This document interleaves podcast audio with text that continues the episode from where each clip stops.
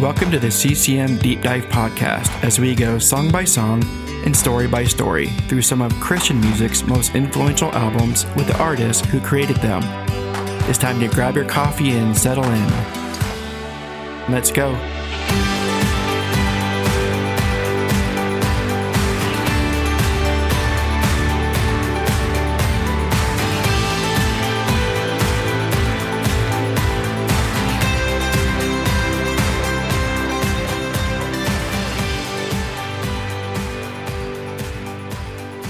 You know, I've thought if you look at Jesus on the cross and tell him that, well, I there's this one thing I've done that's too much, then you're looking at him there and saying, so what you're doing is not enough.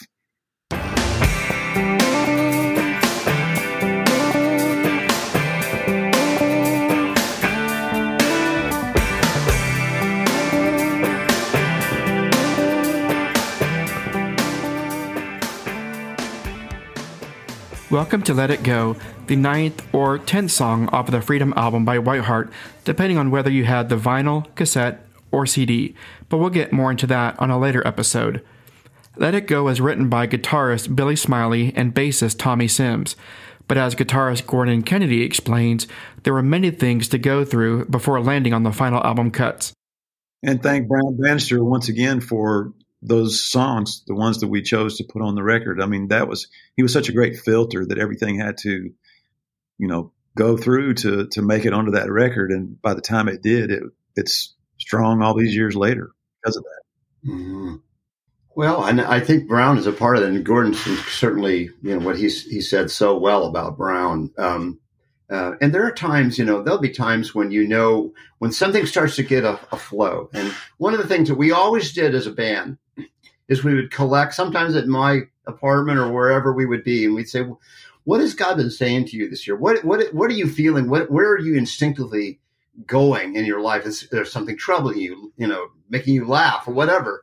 And we would write things down, and there'd be this avalanche of ideas that people had because once again, they're just wonderfully talented people. And, and so you start to get then an, an overall gestation from that point to a flow and to say this, you know, and I do think that the great albums of the time, um, are reflective of the period they were written in. I lament the fact that we download one song at a time now and it's in this random playlist because to me, is what I respect about so many of the artists that were our forebears and contemporaries were they were saying, this is the period of life that I'm living in. This is the challenge. This is the joy. This is the pain. I don't know what to do. You know, in the case of, you know, we as believers, you know, we throw all, all those questions before the living God, before our band members and work out our faith in a song. And and that has always felt like an enormous privilege to do that. So what happens then is from those nascent ideas you start to build a sense of where you are headed. And and it and it it um it depends it it, it starts to develop a sense of itself and uh, and i would say gordon can add on to this I think more than any other album by far, Freedom was that period of time. And Brown brilliantly once again rented a cabin at Montgomery Bell State Park, and for two weeks we are out there and away from distractions and all the other things everybody does in the industry and all the other reasons why we wouldn't want to focus. And I think it made a huge difference. I think also, you know, I remember Brown bringing in this new piece of technology that would help us compartmentalize our ideas and see everything that's going on and be able to look and know what we've done, what we still need to do. And it was a thing called a dry erase board. and I think I heard some comedian say the other day that of all the inventions of modern, you know, day inventions, that the dry erase board is probably the most remarkable. but that's I remember him putting the he would put the song titles up and and he had uh, didn't he color code them with like tempo? Oh yeah, yeah, I I have one in the other room to this day. I learned that when I work on projects for people, I I still do the same thing because it was so instructive. Yeah, we would be able to look and go, gosh, we've got four ballads. We probably need two. And and but we were looking at the color of the ink or whatever or the marker on the board. So just even things like that help. He was um, instrumental in helping us see clearer Yeah. what we had going and where we needed to be going. Absolutely. He, he had that vantage point of being removed, you know. So it wasn't, uh, you know, it was no skin off of his back, you know, one way or the other. He was just, he was just, in fact, he did a really cool thing. Um, as I recall, he had us turn in, uh, send in our tapes back in those days, cassette tapes of ideas into this box he had at his office. Uh, but he didn't want anybody's names on on it. You know, he just wanted the name of the idea and the song idea. So he kind of didn't want to know who was presenting to him.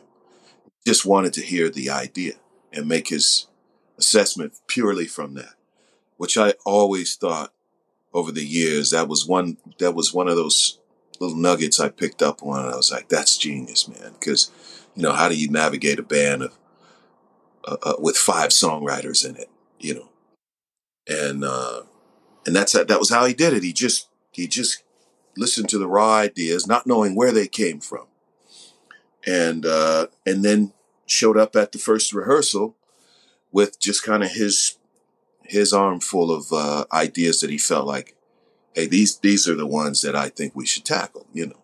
And nobody nobody knew whose idea was going to be next. Nobody knew, you know. He didn't even know. He just would call out, he'd pull out the tape and play it, and you know, and then the the writer would would own up to it or not own up to it, you know. And uh, that's how that's how we wound up uh, choosing a lot of the material, you know, for the. The other thing he did um, is he would take out there, almost all the time back in the day. There were ping pong tables or there were pool tables in the studio because we we needed to be diverted. you were there for very long. It's not like now where everybody works in their home and you know they landline something over and whatever. You know, you Dropbox this and Dropbox that. And the unfortunate thing is, it takes a great amount of musical discipline to imagine yourself in another room with another player and to create the kind of cohesiveness that happens when you're all sitting in the same place and you're having this collision of ideas and this this melee of sounds that arrives at a place because somebody brilliant like Brown Bannister took the sound that Gordon had and make Tommy and Chris just lock. You know that you know on. That's the beauty of all that. But he also did this thing where he would take the he would take all the songs that we were dealing with, cut them up on individual pieces of paper, and lay it out on the ping pong table or the pool table. And so now you see that song with its tempo and its key and its title. And you look at them and say, well, if we're choosing 10 songs, what about this? And somebody would arrange their 10. And then it's like, Yeah. well, okay, for, well, what about this? And you would arrive at that sense of a flow because, you know, when you're, when you're making an album and those people that we talked about that so beautifully chronicled what, you know, an era, I mean, can you imagine Carole King's Tapestry in any other era or, you know, some of the, some of the Led Zeppelin work or just yes is not oh a one two five. You know, I mean, a lot of that stuff that came from sonically, but but idea wise, what was going on in the world. What happens then is you start to derive that sense of what it what that album becomes, and those ten songs together make a collective that you can say, you know, I knew those guys. I went to their concert and I and I listened to their music and I walked through and I under, I understand my own life a little better having listened to those songs. That's always the hope. Another one thing I would add real quickly is that another thing that Brown did that I thought was so helpful to the end result was he he carried around one of these when we were writing, and he would fluctuate, uh, you know, or go between like there's two guys writing over there, two on the, over on this side of the cabin, and so he was always capturing things that we would forget about. And then when we got to where we were choosing songs, and we went to was it NCS Mark? Uh, Yep. to, is that the name of the place, or am I getting it? Yep. Nashville Cartage and Sound used to be a big rehearsal area. Yeah, so he would carry one of those tape uh, machines around with him, and as we were rehearsing songs, and Mark's got you know, he might present six different keyboard ideas in the context of ten minutes, and Brown has them all on this tape machine. So later he could remind Mark, "You remember when you did this?" And that winds up on the record, and it might have been long forgotten several ideas ago because we keep going on to the next thing and the next thing. But he's always, and that was another thing that I thought was brilliant for him to. Yep. So, out of one of those writing sessions with Brown came this song, Let It Go, with its message of healing through forgiveness. Well, uh, it, there is freedom and forgiveness, man. You know, and and so many. It's it's. I I always th- look at it as is the cross is the is the seal on the great circle of love. When things get broken and you think they're irreparable, and, and there's no way within yourself to find that road back to rejoin that circle of love, then the the cross comes in and all its power and its beauty, and basically it's cauterizing what was broken. And I think people and I believe this, I've seen this, I've felt this in my own life. When you're humble enough to confess to somebody else, you know what? I hurt you. I'm so sorry. Would you please forgive me? And, or even forgive yourself for something you've done. It's amazing. You know, it should be obvious to us as believers, but it's the whole reason why. It's, it's the whole reason why. And it is like, you know, there's a ray of gold it just comes through when you feel the freedom, when you finally let go, and that person becomes closer to you than before because you had the humility to say to them, I've really hurt you and I'm sorry. Boy, how many relationships have gotten better as a result of that? And even our relationships with the Lord, when we remove our self imposed things about what we think He can't forgive. Oh. oh, He couldn't forgive that. Oh, yes, He could. oh, yes, He did. Mm-hmm. You know, I've thought, Mark, uh, if you look at Jesus on the cross and tell him that, well, I there's this one thing I've done that's too much, then you're looking at him there and saying, so what you're doing is not enough. Mm-hmm. Amen. Yeah. It's why the gospel is so daily for me that it's just like I got to get up and remind myself of the same stuff over and over again, like I'm on Groundhog Day. you know, it's like it is.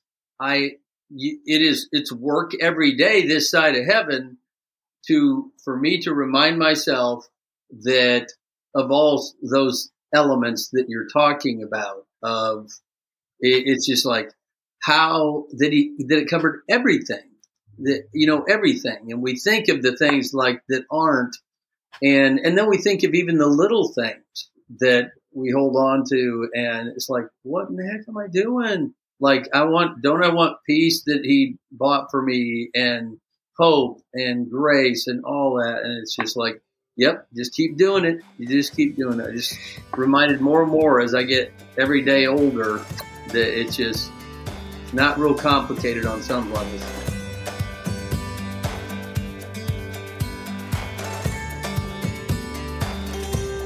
Thank you for listening as we continue through the songs from Whiteheart's 1989 album Freedom. Join us next week as we dive into the final song on the album. I'll meet you there.